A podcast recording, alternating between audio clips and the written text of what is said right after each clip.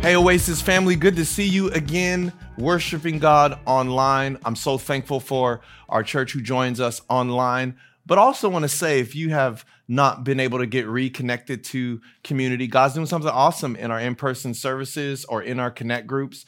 And so make sure you go to oasisla.org forward slash groups to get involved in community. We really need to uh, partner with other people to get all that God has for us. And uh, we're in the middle of a series. We've been in this series for months and months and months. I don't even know how long at this point, but the series is called Family Values. And we need to understand what are the values of God, uh, what are the principles of God.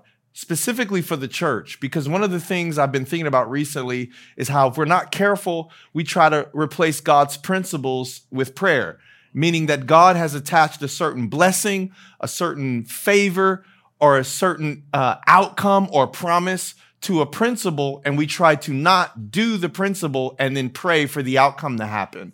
And so the Bible says it's better to give than receive. And so when we are not giving, but we're constantly praying for provision, we're trying to use prayer to get around a principle. And so this series on family values is really to hopefully help us understand the primary principles of what makes a church a church. God has pronounced so much favor, so much blessing on the church. And we need to understand how the church is supposed to function. What are our values so we can get all that God has for us? And so we've been going through these six family values we have as a church, which are we pray together, we serve together, we worship together, we grow together, we uh, give together, and we, I said serve. Worship? I said worship. I can't remember which one I said. We grow together, we serve together, we worship together, we pray together, we give together, we eat together. That's the one I didn't say. See, I had it, but I forgot what I said. So you better remember our family values and you better remember them more than I, I remember them. I just, you know, couldn't remember which one I said. Um, but these things are primarily things we saw happen in the church. And the Bible says that when the church did these things, they enjoyed the favor of God and God was absolutely going crazy. It is my prayer that God would go crazy in your life in the best way possible, that there would be so much fruit, blessing, and favor. But we have to understand how the church working together and doing what God wants is connected to the things we are believing for. And so we're going to stay in this uh, concept, this value. We grow together uh, this morning. And uh, the whole idea of this sermon I'm going to share with you today, this part three, I think, of We Grow Together, is I want you to leave with this concept in your head. The promises of God are intimately connected to the purpose of the church. I, this is if if if you don't write anything else down, the promises of God are intimately connected to the purpose of the church. There's this beautiful verse that I think is should be some of anyone's favorite verse who's believing God for awesome things. Ephesians 3:20 says, "For God is able."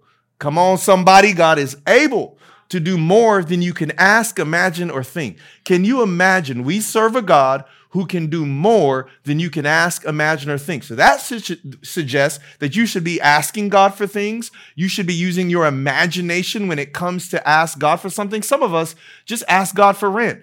I get that. I hope your rent gets paid. But the Bible would suggest that you and I should be using our imagination to ask God for things. God can do more than we can ask, imagine, or, or think. And it says this according to the power that's at work in us. So if God's going to do more than you can ask, imagine, or think, there is an us attached to that. Not you, an us. Who is us in that verse? The us in that verse is the church because it continues to say, according to the power that's at work in us, now glory be to Christ in the church which means that there are communities that God is speaking promises over. And when God speaks a promise of provision over a community, sometimes the enemy has no cannot attack the provision. So he attacks the community and puts a believer in isolation because he knows a promise is coming to the community. So if you are not in community and you are doing something by yourself and you just have your personal relationship with God and you're around no other believers, you are cutting yourself off from many of the promises of God. Matter of fact, most promises that God spoke to, he spoke to a people of group. When he spoke to the promised land, he was talking to millions of people. And one person that was off affected everybody else, which is why uh, for the Israelites to get in the promised land, they had to wait for the unbelieving generation to die off. God forbid that we are all waiting for God to move until someone in this church that don't believe goes somewhere else. That would be biblical. And so I don't want that to happen to you. I for sure don't want it to happen to me. So we're going to preach the word of God. Write this down. The promises of God are intimately connected to the purpose of the church. If you know the promise of God and you don't know your purpose in community, then the promises of God will be delayed. It's so important you understand that that once we receive the revelation of what God is going to bring into our lives, we also need to seek the revelation of how God has called us to participate in church community. And this is much bigger than, than holding a sign outside or in the parking lot. And, and, and if you've been overworked by church and you're an intern who had a full time job and had to serve 30 hours and no one asked you how you are in your soul, I just want to apologize to you. That is not Christ's heart. That is not the purpose in the church. I'm not talking about the parking lot, I'm not talking about where you serve thank God we have people who serve in our kids' ministry and serve and lead connect groups. If you lead a connect group or you serve, I'm so grateful for you. Um, but I'm talking about one specific purpose for the church that every believer needs to participate in. Um, and don't feel guilty if you give, but you don't have time to hold the sign in the parking lot. But I'm going to share with you something today that every single believer must participate in if we're going to take hold of every promise of God. So if you have your Bible, turn your Bibles to Ephesians 4, verses 11 through 16. And it says this Now, these are the gifts Christ gave to the church the apostles, the prophets, the evangelists, the pastors, and the teachers. I could stop here for a second because obviously the apostles would almost be the leadership and the multiplication leadership style of the church. They know how to equip and empower and release leaders. They're, they're, they're the ones that God sends into a situation to, to fix it with structure and leadership development. Um, that's why Paul was so much more focused on how Timothy was doing in ministry than Paul's personal ministry opportunities. I always know someone's not an apostle when they're concerned on how God is using them, not others um, because Paul was concerned with how God was using other people. Um, the, the, prophets, which are people who, um, you know, uh, have divine revelation from Scripture or a divine perspective and wisdom that's coming straight from God. Uh, the the or even a prophetic. Uh, picture of the future. The evangelists, obviously, are the people who um, really have the gospel burning in their heart that Christ came, He lived, He died, and he was resurrected so that we could repent and be forgiven. These people are amazing. We need them in the church. And then the pastors who care for the flock and, and care for the souls of the people and journey with them as they grow. And then, of course, the teachers who are able to unpack doctrine and the word of God in a powerful way. Uh, but one of the things I want to understand is that want us to understand is that the verse says, Now these are the gifts that God gave to the church, not these are the gifts that God gave to people. So, one of the biggest issues in the church is that people with these gifts are concerned with using them, not understanding that they are the gift. It's not about your gift is to equip other people to do something, because it goes on to say their responsibility is, is not to use their gift. Their responsibility is to equip God's people to work and build up the church, the body of Christ. So I've had many staff members over the years that have a hard time being in a role where they don't feel like they're using their gifts, even if everyone around them is growing. It's, it's just a sign that they're not a father or mother in the spirit because here you go like like I when I watch my son play basketball, I have no concern how many points I score, even if I can play. I, am just trying to coach him and make sure he plays his best game possible. Matter of fact, uh, any great parent would love for their kids to do more than what they do. If they could do nothing at all, so their kids could do everything, that would be the goal. And so this is what we're called to do as a church if you're a true gift. Now, in other passages of scripture, like 1 Corinthians 12, it does talk about people having a gift. So, so the mother and father, the, the elders of the church, graduate from having a gift to being one. I am a gift to my neighbor. I am a gift to the church. I am a gift to everyone around me. And my responsibility is to be a gift, not use one. And so this is what God said I, I gave them to the church. And it says their responsibility is to equip God's people to do the work and build the church. So one of the things that I, I have in my heart for the future of Oasis is right now, you might come here and today, and obviously I've only been the pastor for just under three years, but today, pretty much the staff do the bulk of the ministry and the people um, coming here get ministered to. And so over the next three years, if we're going to follow this verse, we have to have less staff and more people in the church equipped. So it cannot be just a staff member leading group, a staff member preaching. This is why, you know, things like, you know, Aaron Simpson preached a great message who's not on staff. Roger Neal will be preaching in the next couple of weeks and he's not on staff because I'm trying to break down this wall between staff and the church. Um, it's not what it's supposed to be. So in this next couple of years, be prepared and be thinking about how God could use you to build someone else's faith um, in the church. Hebrews 6 would say uh, that when you are following Jesus for a long time, and I'm paraphrasing, it says, by now you should be teaching others. And so I think it's important that, that everyone who is called to be a part of a church graduates to the point where they're not sitting under teaching every Sunday, but someone's sitting under their teaching and their encouragement, and someone's faith is being inspired and built up because of you. So if you are here for the very first time, make it a vision in your heart that one day God would use you to build up someone else's faith. And the Bible says that it's our responsibility if we are on staff to equip you to do that. And so um, that's what we're trying to do when we say, "Hey, come uh, learn to lead a group," or or come to a men's night. We're trying to equip you to do that all uh, to do all that God has called you to do. And it says this will continue. What's the whole point of it? Until we come to such unity in our faith and knowledge of God's Son that we will mature in in the Lord. So maturity is unity and knowledge of the Son. Where people are fighting and divided, there's no maturity. So maturity is unity and knowledge of the Lord so that we will be mature in the Lord, measuring up to the full and complete standard of Christ. Then we will no longer be immature like children. We won't be tossed and blown around by every wind of teaching. We will not be influenced when people try to trick us with lies so clever they sound like the truth. Instead, we will speak the truth in love, growing in every way more and more like Christ, who is the head of his body, the church. And I love this part. He makes the whole body fit together perfectly the body is talking about individual people. He fits us together perfectly. He makes uh, imperfect people fit together perfectly. He knows where to put you in his community to bear the most fruit for his kingdom. And it says this as each part attends every Sunday. No, no, no. As each part does its own special work, it helps the other parts grow so that the whole body is healthy and growing and full of love. We cannot grow together if Pastor Julian is the main one talking about growth. It is only when God, and by the power of his Holy Spirit, makes the whole body fit together perfectly. And as you do what God has called you to do in this community, remember, the promises of God are intimately connected to the purpose of the church. So as you ask God, what is my role? What is my responsibility? What is my special work? For some of you, it's giving. For some of you, it's serving. For some of you, it's wisdom. For some of you, it's leadership. For some of you, it's prayer. Whatever your own special part, as you do it, the Bible says it helps the other parts grow so that the whole body is healthy and growing and full of love. A church that is not full of love is not a church that is growing together. And so I want you to understand this about the church because I used to think the purpose of the church was to reach the lost. The purpose of the church is not to reach the lost.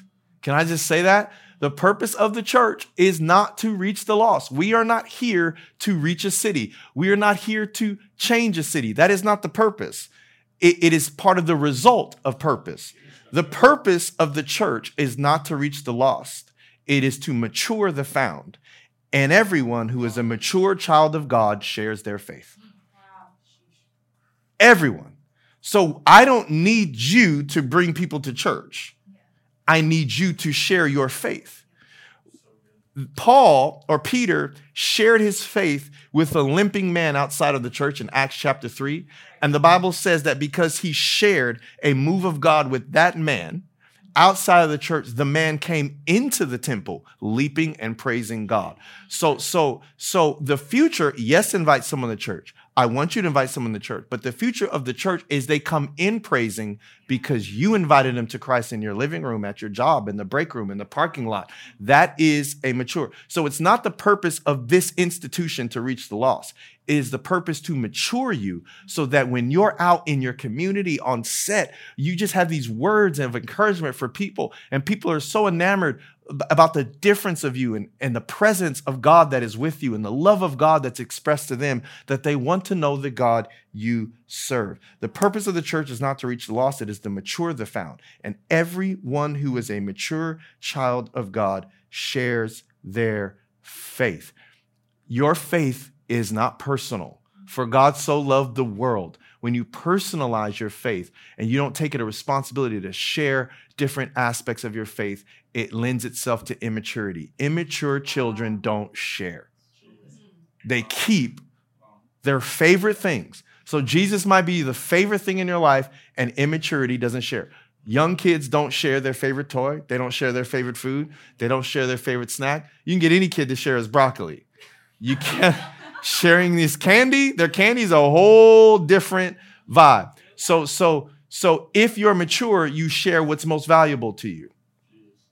And Jesus must be shared um, in order to be mature. And if you're immature, you share the wrong way. Fine here you go or with a bad attitude. But but but we are here to mature people and every mature person shares their their faith. And so um the purpose of the church is to mature believers. And and when it says we grow together there's a lot of things beautiful things that happen. People are getting saved. People are getting baptized. So i'm not saying these things don't matter but but i've only seen these things happen in a healthy way when believers are being matured. And that's the purpose of the church. The, the church is is is almost it's not supposed to be exclusive. Everyone can be included, but the way you're included has to be via faith and repentance. So everyone can come. It's like going to the beach, and everyone can go to the beach, but you still have to park in those parking spaces and pay that $14 at Santa Monica. I do it every Sunday. There's no, there's there's a requirement. So you don't sometimes if if if I go to the beach and I have to pay 12 bucks, how silly is it for me to say, I'm not welcome here? No, everybody's welcome. Everyone can park here. There's just a cost to park here.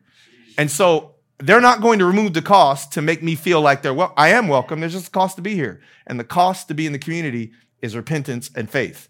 And so that's all it really is. And so immaturity tries to take all these things out and, and we end up having churches who are not mature. Now, watch this. If we have a church that is not mature, we have a church that's not growing. And if we have a church that's not growing, we have a church that's not walking in the promises of God because many promises of God are translated to inheritance. And nearly every kid that has an inheritance has to mature before they get it. Everyone. You ever heard of a five year old getting inheritance?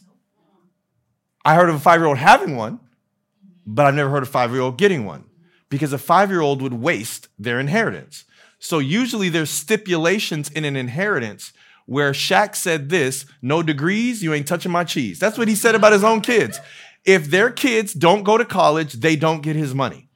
So he put stipulations that show maturity. God does the exact same thing. I want to encourage you when you come to Christ, my friend, you are a trust fund baby. There are th- the, the, the day you come to Jesus, you are a trust fund baby. The Bible says we are born again. That's Christianity. We put your faith in Jesus, you are born again. I know you're 40 something in this in reality, but you ain't nothing but a baby in the spirit. And immediately God sets up an inheritance for you that you get the fullness of when you go to heaven. But what happens? Our responsibility is to make things on earth as it is in heaven. So if we're doing that, some of that inheritance that's in heaven is getting released here. Not all of it, but some of it. And I want to be a church where things that are in heaven, like provision and grace and glory and truth, are being released in our life because we are willing to mature as believers. And I believe that our culture today is spiritually immature. And I want us to grow to a place of maturity and in order to do that, we got to address the primary ways I believe culture teaches us to be immature. And, and I'm going to show four primary ways that I have seen, but obviously this isn't a comprehensive list, but this is something that I've noticed as a pastor. And I say these things with complete grace. Just know that I love you. And if you're in, in one of these uh, categories, that's okay. My job is to be a gift to you and mature you in these areas. And the thing, number one, that I've seen is the biggest immaturity is there is no God. There is no God that everything that happens in my life is on me.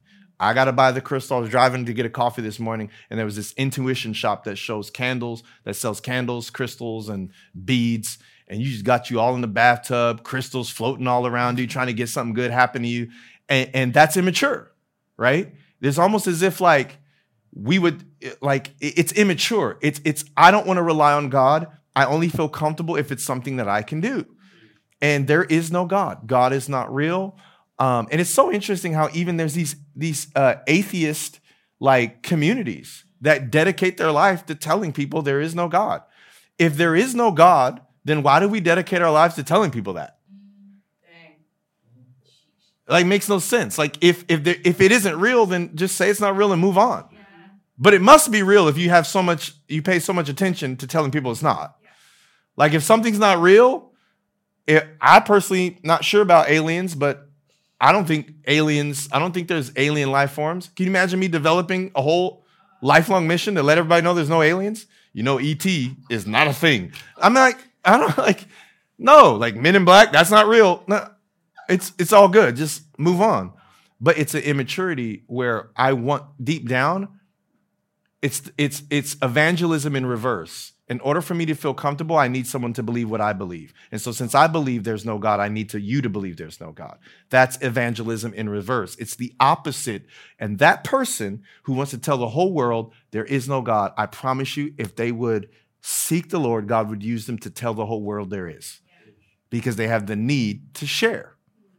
I believe it's an evangelist that has lost their way. Number two, there is no absolute truth. It's whatever think it is. You are whoever you say you are. We sing worship songs. We are who He says we are. But but but the, there is no absolute truth. You are who you say you are.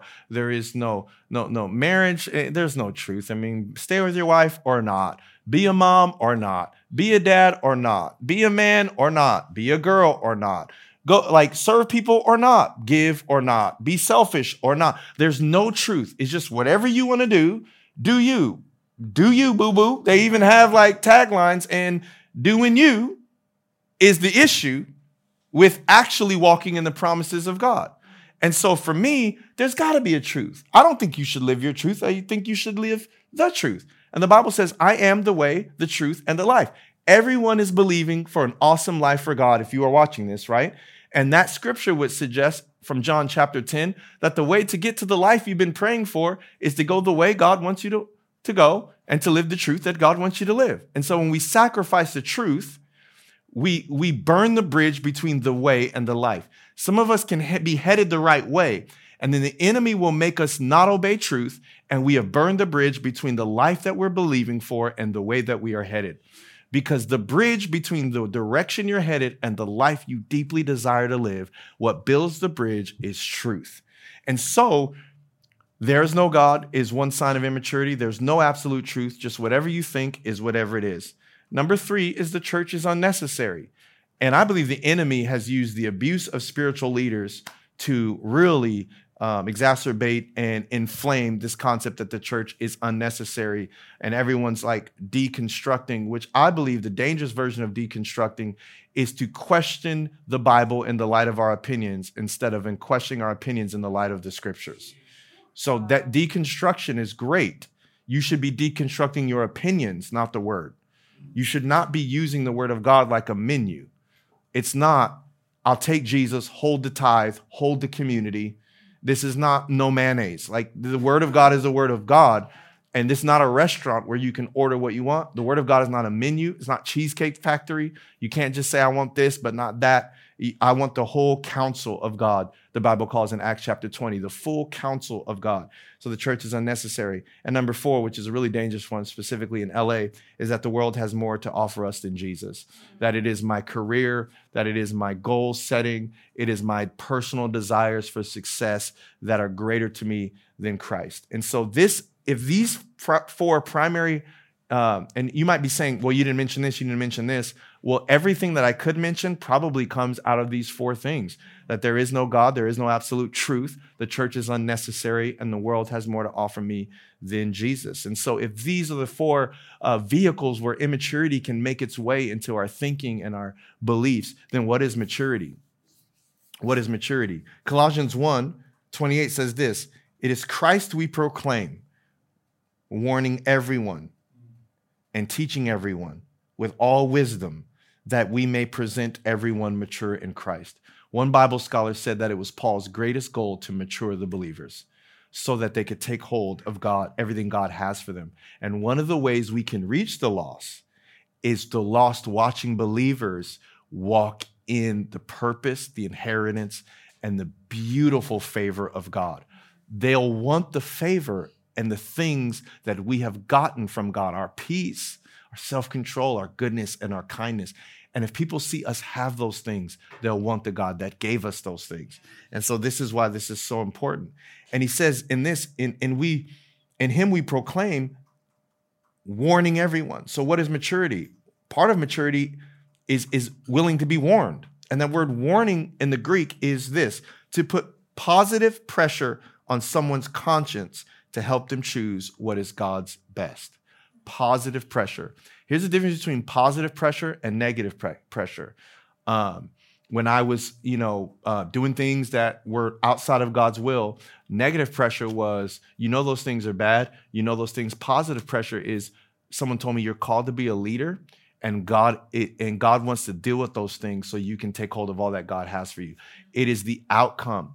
Uh, God would say, "If you, then I will." And many times in religious culture, we, we just say the if you, and we don't tell people what God's gonna do if we walk in that discipline or we walk in that thing. And so warning someone is to put a positive pressure. So if you feel called to actually uh, uh, correct people, I want you to practice doing it in the most positive way possible. There's a difference between telling someone, man, why are you always late? That's not positive. That's not positive. One of the ways my boss would do something like that is he would go, um, Is it hard for you to be on time? It's the same thing. Yeah, actually, it is. Why? Well, I don't know. I just can never get out of the house. What do you think God would do if you honored people's time? Do you see them saying?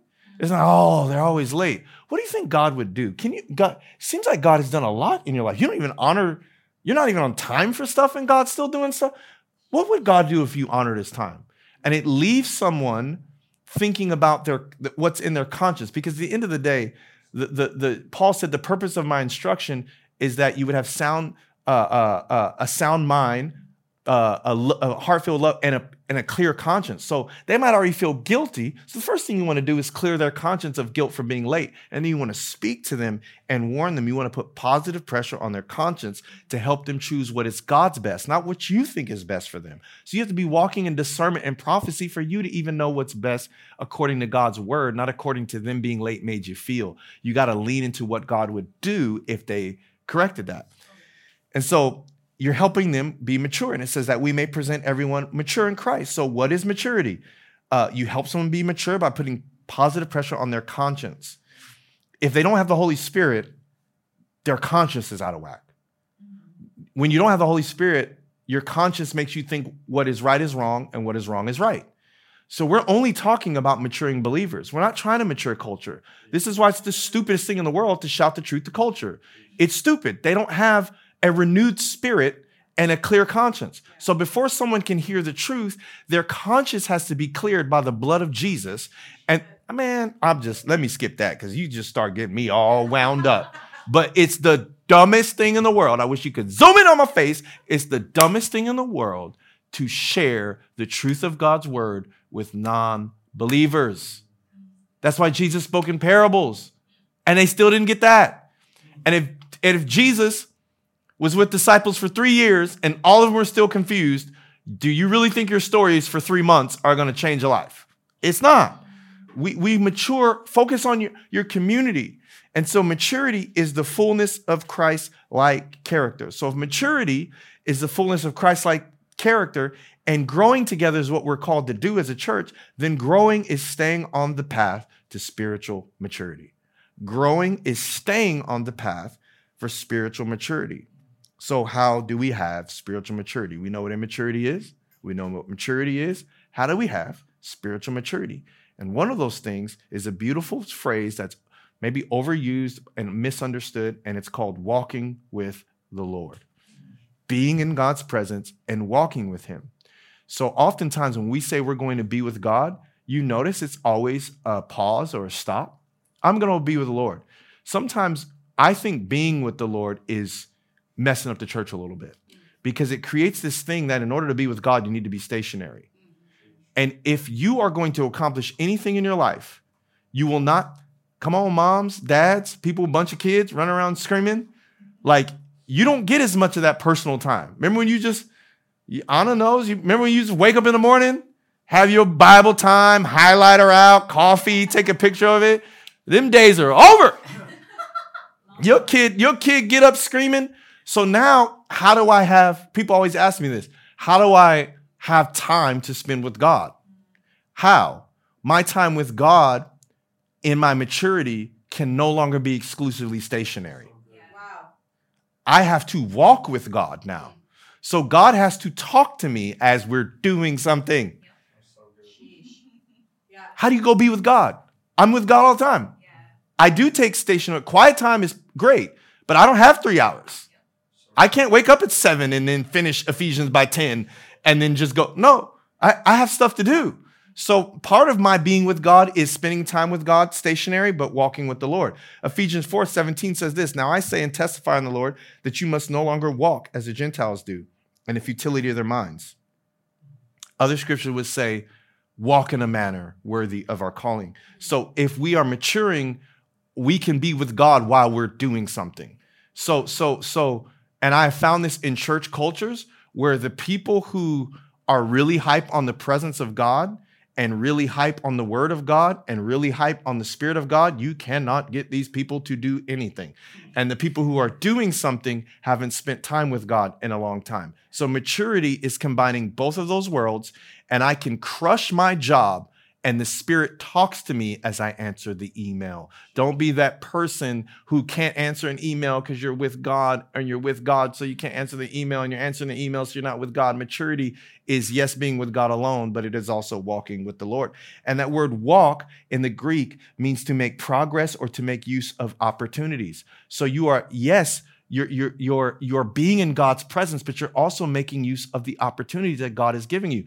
And by the way, if, if, if, if if you feel called to ministry, you better be you better learn to walk with God and talk with him as you're doing something or you better work for someone like that because at the end of the day, you want to be around people who are making progress in their relationship with God but also making the best use of the opportunities. Israel called their laws of conduct halakha, which meant walking. So they called a, a character movement.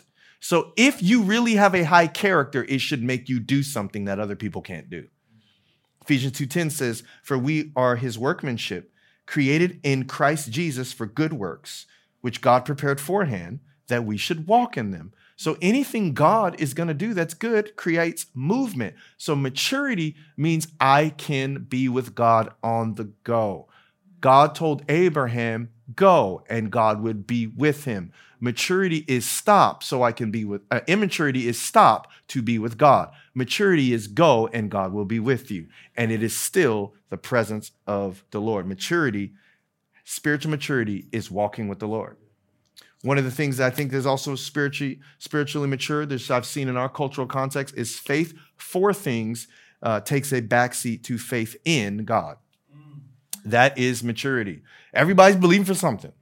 What are you believing for? No, who are you believing in? Because the Bible says if God did not spare his only son, won't he freely with him give you all things? You do not have to believe for something to happen in your life.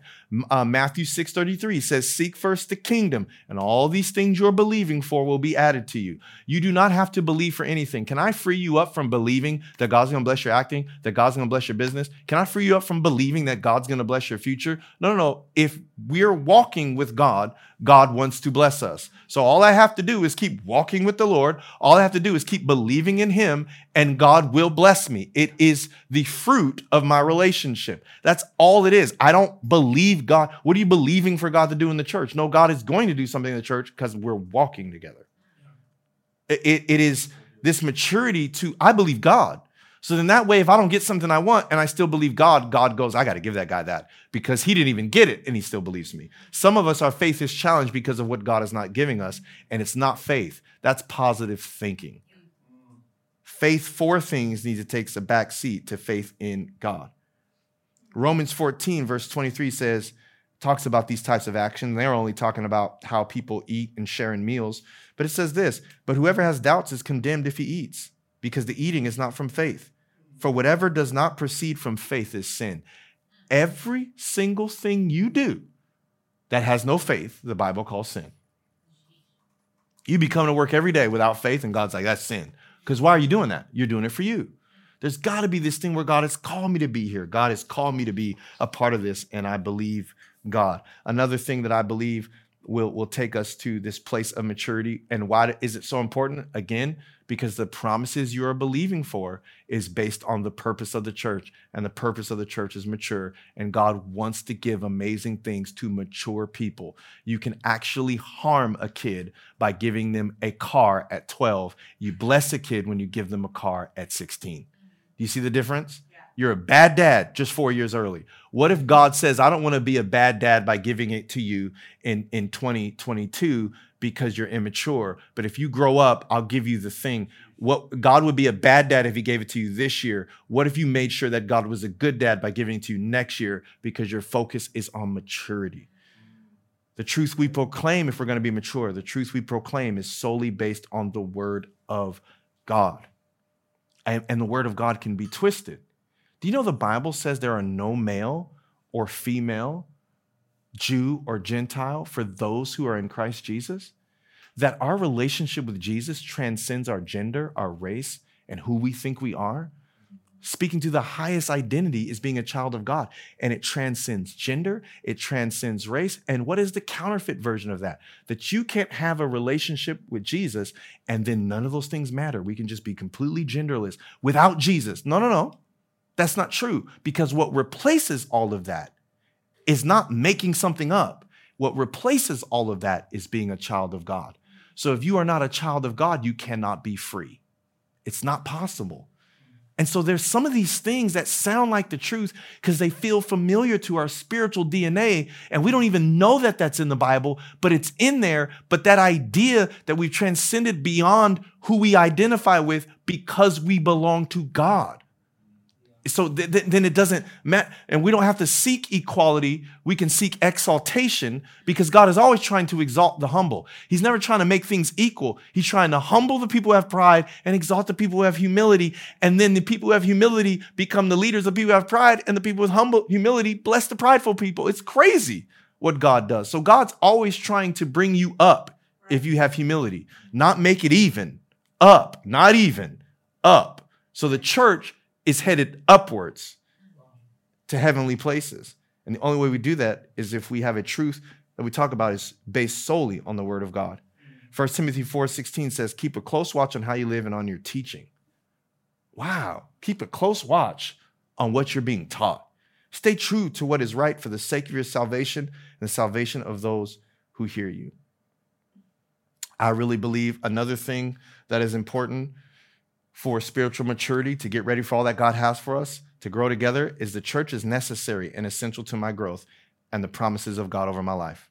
The church is necessary and essential to my growth and the promises of God over my life. And this may be triggering for someone. And I just want to make it clear I'm not talking about Sunday services. Sunday services does not make a church a church. How we work together, grow together, love together, our values is what makes us a church. Mm-hmm. You could attend Sunday services, all of us, and we don't do any of those values. We don't worship, we don't pray, we don't give, we don't eat, we don't serve, we don't grow, we don't do any of those things. We're not a church. So the family values is what makes us a church. So if God promises a bunch of beautiful things to a church, I think it's my job to make sure we're a church. And you listening to me preach online and not doing any of those things does not make us a church. So when I'm saying something about the promises of God to the church, you should be saying, instead of I received that, you should be checking to make sure that what we're really doing is church. Because if what we're really doing is church, those promises are guaranteed. guaranteed. The last thing that I will share is that if we're going to be mature, our souls have to be more important than our dreams and desires. Our soul is our mind. So much mental health issues out there because people are pursuing things that are not going to bring them joy and they're not pursuing Christ our will, our ability to make decisions. That's what our soul is our mind, our thinking, our will, our ability to make decisions, and our emotions, where most of uh, the enemy's attacks live in my life. And Mark 8:36 says, "What good is it to gain the whole world yet forfeit their soul?" Notice all the things I'm sharing are reverse of the things that makes us immature. This is what makes us mature. And watch what 1 Peter 2:11 says. Dear friends, I warn you, as temporary residents and foreigners to keep away from worldly desires that wage war against your soul. If you are feeling spiritual warfare in your life and having demonic dreams, you might be engaging in something that's waging war against your mind, your will, and your emotions. And this says many of those things are worldly desires that have replaced God. The things we want in this life have replaced, God. This is so important, y'all. The other thing I will say about blessings and this and our soul is is is John chapter 2 starts with verse 2 starts with beloved I pray that in all respects you may prosper and be in good health. Isn't that weird? In good health, just as your soul prospers. He says, I want your soul to prosper, I want your body to prosper, and I want everything else to prosper. We're three parts your soul your body. And so I, I want to challenge someone out there in this, and this is something God challenged me, and I'll end with this. The discipline to take care of your body and your soul is the same discipline you will need to take care of your blessings and fulfill dreams. If you do not have the things that God has called you to have, build discipline in your life to take care of your body and your soul. Like literally, your mental health. Get people around you that encourage and, and, and give you wisdom about your decisions don't just vent angry things to people in your emotions and not want to hear the truth of God's word and call it a safe place. Nah, man, we need to be built up in our soul to where the things of God can actually, your emotions are great, but if you're led by them, they can cause a lot of damage.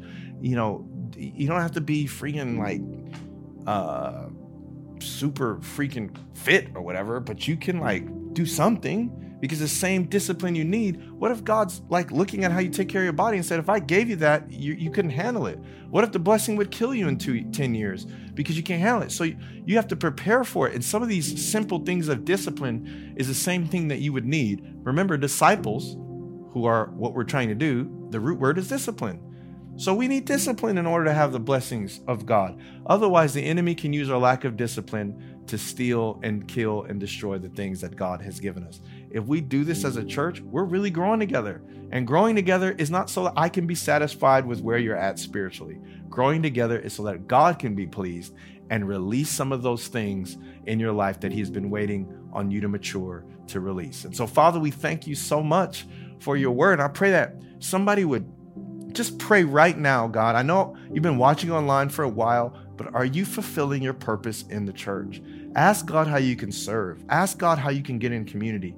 Maybe today is the day where you want to start your journey of giving for the very first time. It is participation in, in, in the body of Christ that releases so much favor and blessing. So just choose a way you want to participate. And I believe as people move from spectators to participators, God is going to do something so special. And so, God, I pray, uh, my prayer really is, is that this wouldn't just be a series or a sermon, but we really grow together as a church, a healthy body full of love. We thank you, God, in Jesus' name. Amen. Amen. Love y'all so much. Um, if you're around uh, next week, come check us out in person, or if you can, I really believe that God wants you to get involved back in community. It's not too late to pop in. We have two more weeks of group. Pop into one, meet some friends, get connected, get involved. Um, we love you so much and can't wait to see you soon.